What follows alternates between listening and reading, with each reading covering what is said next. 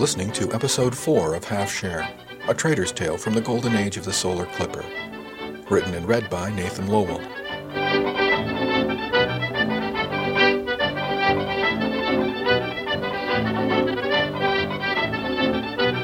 Chapter 6 St. Cloud Orbital, 2352, February 20.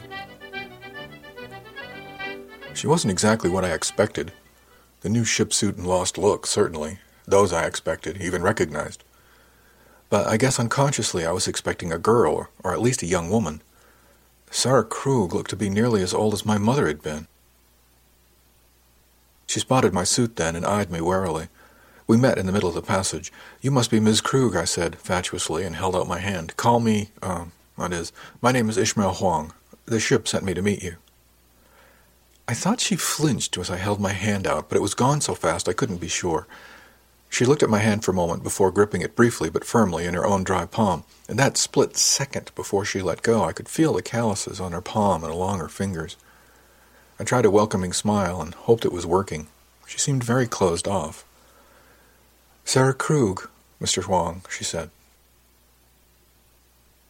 Standing next to me, she came up to my nose and had to look up slightly to look me in the eyes. Her hair was longer than I was used to seeing her after so many months aboard, almost to her shoulders, and had a peculiar bleached look to it, like it had started life as a soft brown but had been burned almost white in broad streaks. Looking into her brown eyes, I realized she wasn't as old as she looked at first glance, and I wondered briefly what kind of life she must have had to have aged her this way. She looked, I don't know, bruised. I started talking quickly to cover my awkwardness. You can call me Ish, Ms. Kroog. We don't stand on ceremony much here. Can I call you Sarah? Is that okay? She nodded uncertainly and shifted her duffel.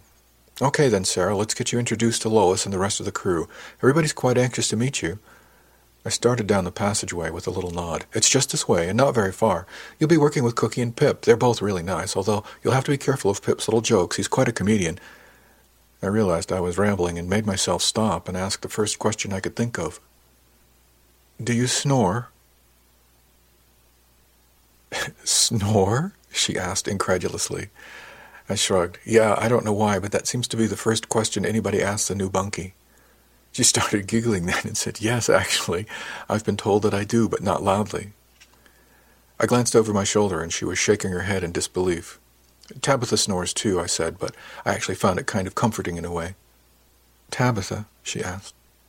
Yeah, Tabitha Rondita. She slept on the other side of the partition from my old bunk, I told her, before I moved over to engineering berthing. You meet her. She's nice. We entered the commercial docks by then, and I slowed so Sarah could catch her breath and look around a little. I remembered my first time on the docks and how different it all looked. You okay? I asked her softly.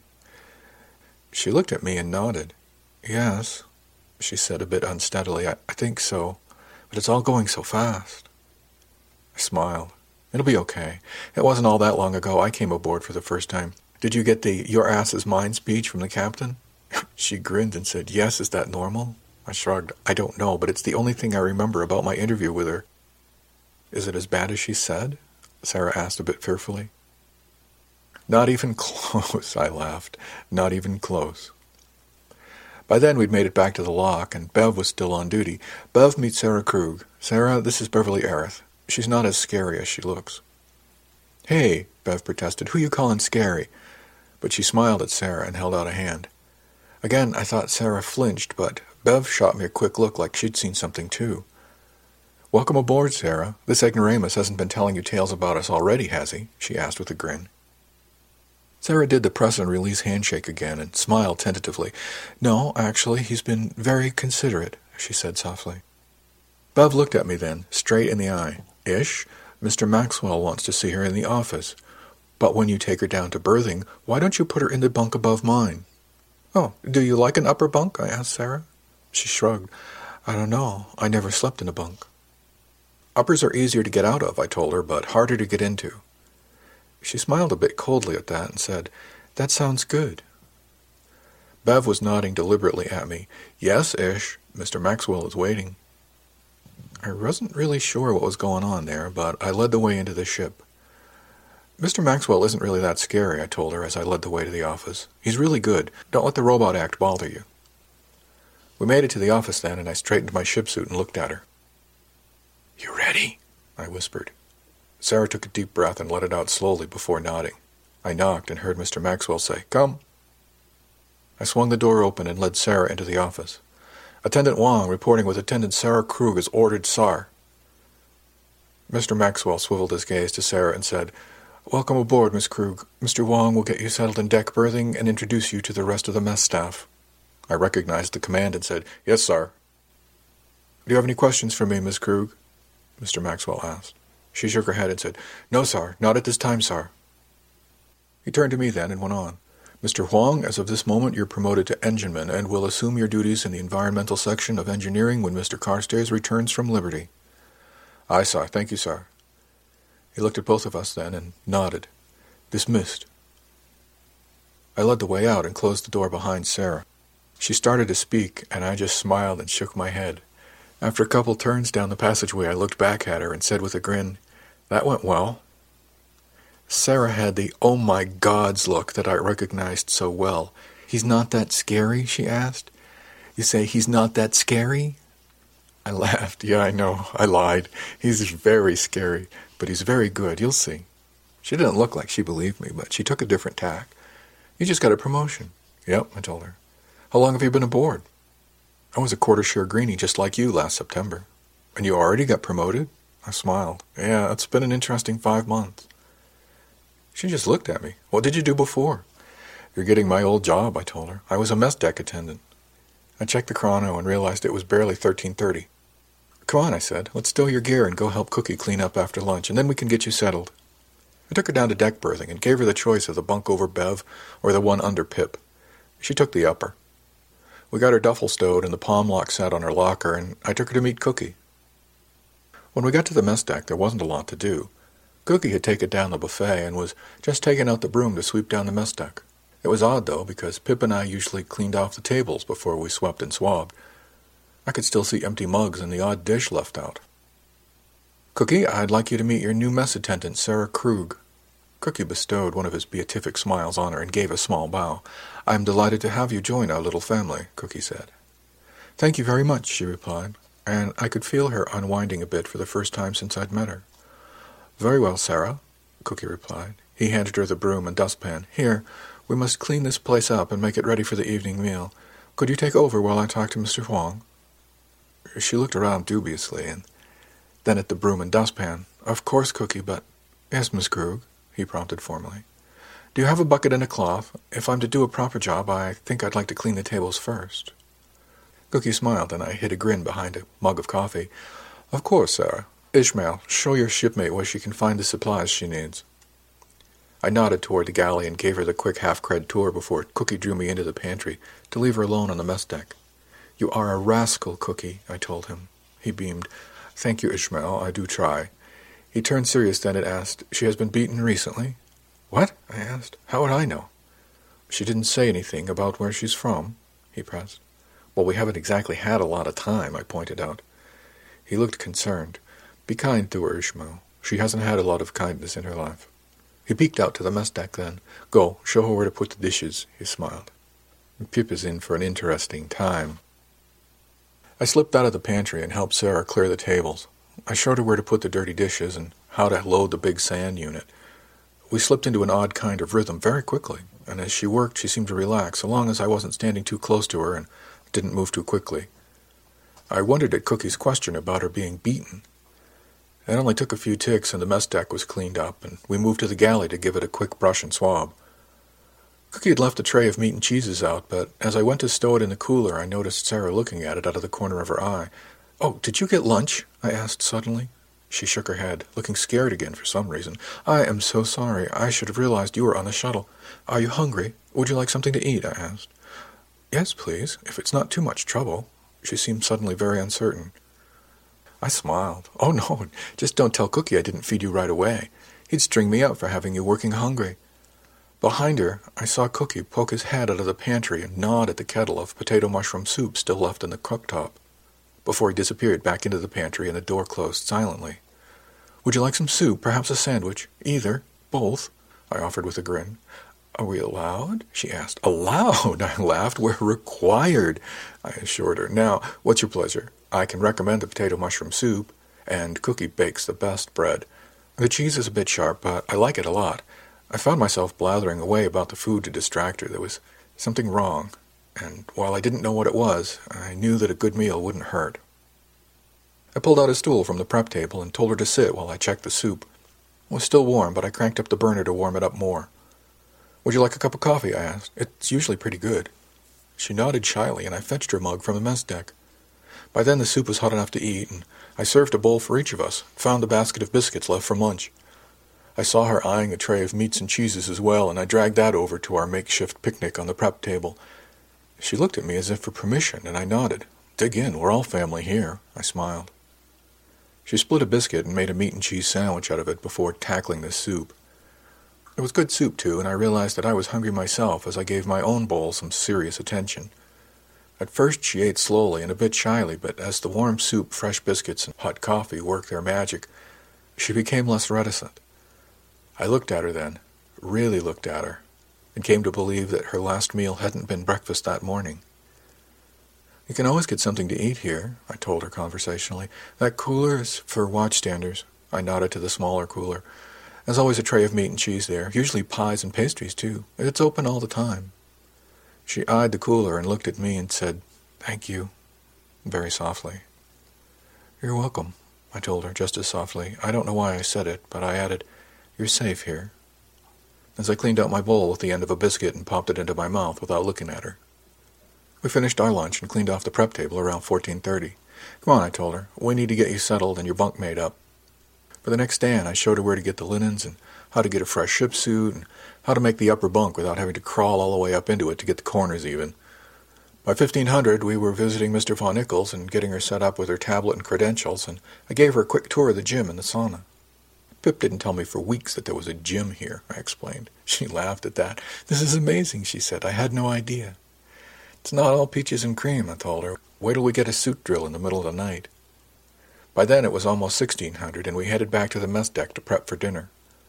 I thought you were leaving the mess deck, she said, as I was showing her around the pantries. I am, I told her, but I have to wait for Pip to come back from Liberty so I can hand the watch over to him before I can go. That's okay. Tomorrow I'll be down in environmental and trying to learn what I'm supposed to do down there. So, in the meantime, she said, You're stuck with me? I shook my head. No, for a few more stands I have some idea about what I'm doing. You're just the icing on the cake. And I smiled at her. Cookie bustled in then, and we started the evening prep. The menu included marinated lamb and some fresh greens from Planetside.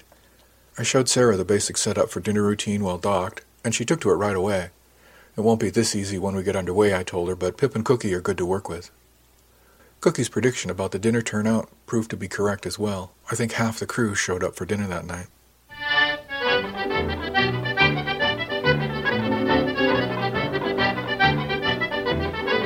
Chapter 7 St. Cloud Orbital, 2352, February 20. Sarah and I were just finishing dinner cleanup when Pip burst into the galley. He skidded to a stop when he saw Sarah. I don't know that I'd ever seen Pip so surprised. Sarah Kroog, this is Philip Carstairs. We call him Pip, mostly, I told her. Pip, this is Sarah Kroog, the new mess deck attendant. Pip held out his hand, and I took it as a good sign that Sarah didn't flinch.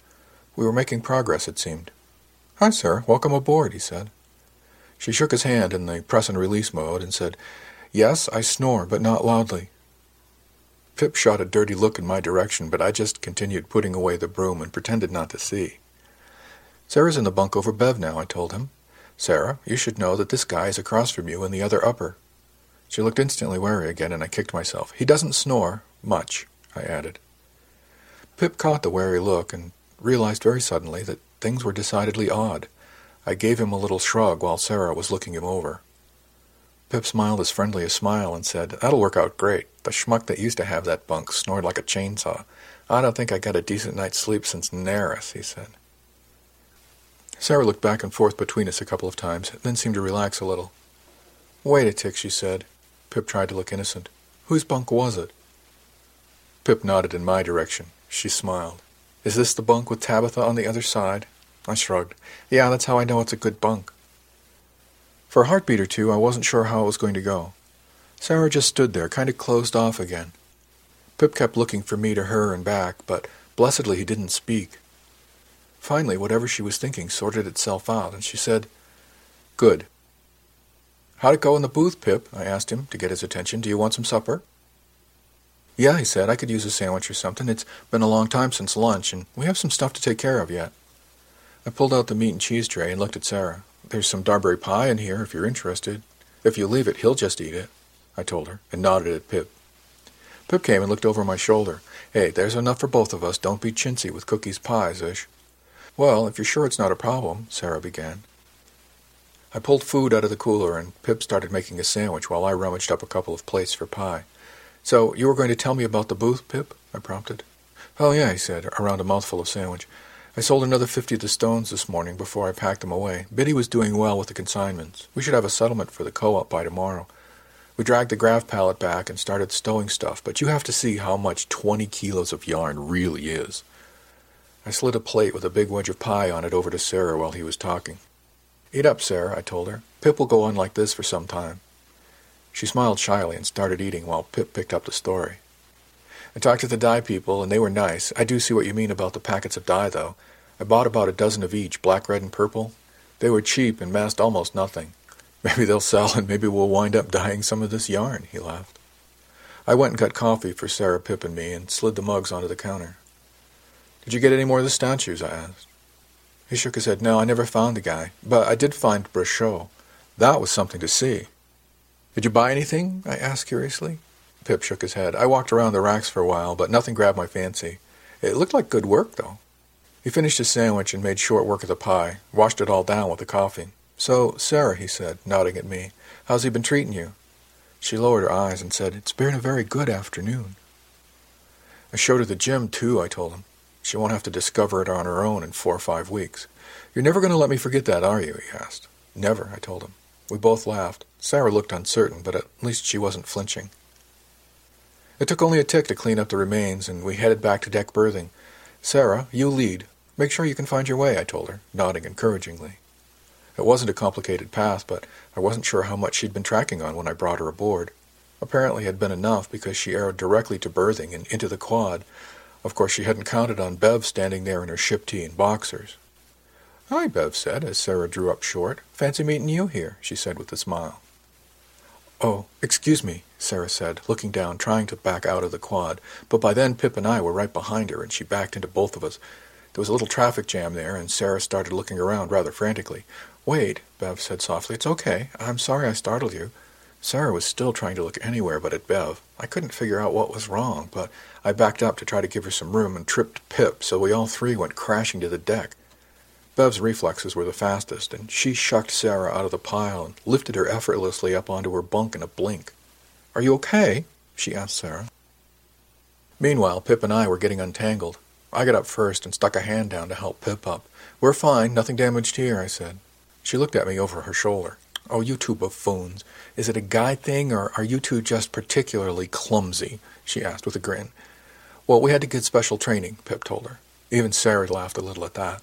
So, what kind of drill are you all up to now? Bev asked, looking from me to Pip and then over to Sarah. We were on the mess deck, I told her, and I suggested that Sarah lead the way back here to see if she remembered how to get here. Bev nodded and looked back at Sarah. You obviously did, she said with a smile. Are you okay? she asked again, softly, trying to get Sarah to look at her. Sarah nodded. I'm sorry, I didn't mean to barge in on you like that. Like what? Bev asked. Sarah still wouldn't look at her, but nodded her head a little, you know, like that. Bev looked at me and Pip, I shrugged helplessly. I'm sorry, sir, but I don't know. Like what? she asked ever so gently. Sarah looked at her pointedly up and down then, like that, she whispered. In your underwear. Oh, Bev said. She looked down at herself. I see. She looked over her shoulder at Pip and me and said, Gentlemen, would you excuse us for a few ticks? I think Sarah and I need to have a little girl talk. I looked at Sarah huddled up on my old bunk. You okay with Beverly, Sarah? I asked her softly. Bev looked at me funny when I asked, but Sarah said, Yes, thank you, and smiled tentatively at me. Bev's eyebrows shot up, but I just shrugged and shook my head. Come on, Pip. I feel like a sauna, I told him. Me too, he answered, a bit too loudly, and we left them in the quad and headed for the gym. Neither of us spoke until we got to the gym, where Pip asked, What in the name of little fuzzy nuggets is going on here? I plunked myself down in the seat of one of the weight machines. I don't even know where to begin, I told him. We'll start with how long has she been here, and just sort of fill into the point where we played charades with the Darbury pie, he said seriously. I just shook my head. All right. Mr. Maxwell pinged me to do the pickup just as we'd started serving lunch. I was expecting somebody our age, and then she stepped out of the lock. I thought she was my mom's age when I first saw her, but I don't think she's really that old. Yeah, Pip said. I had the same impression. She's had a rough time of it. We got back just in time to help Cookie clean up the galley after lunch. She pitched right in, and we worked for a stand and got things pretty well cleaned up. Portside lunch isn't that tough, Pip noted. Exactly, I agreed. Anyway, as I'm putting away the meat and cheese tray, I had the feeling she was eyeing it and was trying not to show it. You didn't give her lunch? Pip asked. Well, I didn't think of it. I defended myself. I didn't get lunch either, but we just dropped into cleanup mode, and one thing led to another. Anyway, once I realized she hadn't had lunch, we settled down to eat, and Pip, I think that was the first time she's eaten in the week. What? He asked incredulously. I don't know when the last time she ate before that was, but I'm darn sure she didn't miss just lunch. She's no stranger to being hungry. Okay, but she got dinner, right? Oh, yeah. I made sure she got some lamb, I told him. He made lamb? Pip exclaimed. Damn, and I missed it. And as much else as I could put on her plate without seeming like I was forcing it on her, I finished. Hence the little act with the pie? he asked. Yeah, I said. She's like some kind of wild animal almost, a stray cat or something, and I'm having to try to coax her to eat even though she's starving. I've never seen anything like it. What else aren't you telling me? Pip asked. Well, she's stopped flinching, I told him. I think she's getting over that. Flinching? Pip asked. When I first picked her up at the shuttle, I offered my hand to shake, you know? Pip nodded. She flinched ever so slightly, like I might hit her. It happened really fast, and I wasn't sure, but the same thing happened when I introduced her to Bev. Not good, Pip said. We worked together all afternoon and evening. This is the first time she's been out of my sight. She hasn't even gone to the head. Okay, how do we help her? Pip asked. I'm not sure, I told him. But she's hurt, she's scared, and she's here. I think we need to give her some room to come to trust us. Lois will take care of her. Ish, Pip said. You know you started talking about the imaginary crewman as if she were real, right? What? I asked. Oh, yeah. Well, of course she's not real, but you can't tell me that the Lois doesn't have some of the best people in the galaxy as crew, right up to and including the captain. Yeah, you're right about that, he said, but that doesn't mean we have ghosts. What ghosts, Pip? Spirit. We take care of our own. Well, of course, we're shipmates. Exactly. And now she's one of us, and we need to take care of her. Okay, Pip agreed. You've convinced me. What do we do now? I shrugged. Trust Lois. She'll sort it out. We just need to be ready to help when the time comes. You do know that sounds like your brain has lost a data coupling somewhere, right? I, mean, I know what it sounds like. I smiled at him, but I liked the feeling, and I shrugged. We stood there looking at each other for a few more ticks. How long has it been? Pip asked. Long enough for us to get back and get a status report, I told him. We're going to have to rack out soon. You've got the duty tomorrow, and I've got to start my new job. We went back to the berthing area and found it quiet. Sarah was rolled up in the blankets and appeared to be sound asleep. Bev was guarding her. She backed us out of the quad and over to the berthing area's table. Out in the light, I could see her eyes were all red and puffy. Beverly, I asked, are you all right? Yes, she said, I'm fine. We had a chat about the ship tee and boxers, and I think she understands now. And seeing other people wandering around down here has helped a bit. Sarah has some issues that will take some time to get sorted out. She shared some of them with me a bit, but it's her story to share if she wants. I'll warn you, though, the story is horrific. Pip sighed. What can we do? Bev just shook her head. Give her room. You're both good-hearted guys for all that you're both blockheads, she said with a grin. Just treat her like a shipmate and don't notice if she's a little more off balance than normal for a greenie. We're headed out tomorrow, and the sooner the better. Pip looked at me and then back at Bev. So, now what? She's exhausted. I don't think she slept in a week. We had a little talk, and I convinced her that I'd keep a lookout for her while she slept. She rolled into the blanket and went out like a light. Tomorrow's another day, and I suggest that you guys call it too. I'll sit up for a bit in case she wakes up. Is it going to be okay for me to sleep in the same quad? Pip asked. Bev thought about it for a tick, and I thought she was going to say no, but she sighed and said, Well, Bunky, that's the way we sleep here, isn't it? I think it might be good for her to see how things work. Just keep it down tonight so she can sleep, okay? No problem with that, Pip said. I'm going to get ready for bed. See you tomorrow, Ish. He went into the sand. Bev turned to me and lowered her voice more. You did good today, Ish. She trusts you, and I don't think she trusts easily right now. I didn't do anything special, I said. Fed her, showed her around the ship. Bev gave a tired little grin. You have no idea how far a simple friendly gesture can go, do you? Well, she's one of us now. We have to take care of her, don't we? Bev smiled at me again. You're a good man, Ishmael Horatio Wang, she said. In her world, there haven't been many of those. I figured, I said. Is she badly bruised? Bev looked at me sharply. What do you mean? I was with her all afternoon in the galley, Bev. I'm stupid, but I'm not blind. She's got bruises all up the left side of her face where she keeps her hair pulled forward to hide it. She may have a cracked rib on the right, and she's favoring her left arm. If I had to guess, I'd say she'd not had a decent meal in about three days, and she's so dehydrated that I poured three liters of water into her over the course of the afternoon. She hasn't so much as hinted that she needed to use the head. When I first met her, she flinched from a simple handshake, and you picked her up off the deck and lifted her onto her bunk like she weighed nothing at all. I know you're strong, Bev, but she can't weigh more than fifty kilos. Bev just stared at me. Is that all? she asked. I shook my head. She's a hard worker and a good person. She has calluses on her palms and fingers from some kind of rough work, and she has a grip that would bend ship steel pipes, but she's not used to being around people. She spent a lot of time outdoors and's got a lot of UV damage in her hair and her skin. She looks old enough to be my mother, but I doubt that she's more than ten stand years older than me. Anything else? she asked. Isn't that enough? I asked back. Bev stared at me for a long tick. Yep, that's plenty. How much have you told Pip? It's her story to share, I said with a smile. He'll find out for himself tomorrow. She looked at me hard then, in a way I think I might have liked if it hadn't scared me so much. And then she sighed and said again, You're a good man. I'm a tired man, Bev, I told her. See you tomorrow.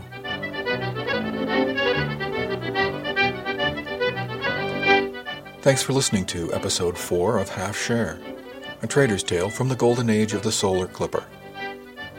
Music is from the banks of Newfoundland an Irish jig recorded in September 1928 by Peter James Conlon and available on the Internet Archive at www.archive.org. This has been a presentation from Durandus, offered under a Creative Commons Attribution, Non-Commercial, No Derivatives 2.5 license. For website and more information on the Golden Age, visit www.durandus.com slash golden.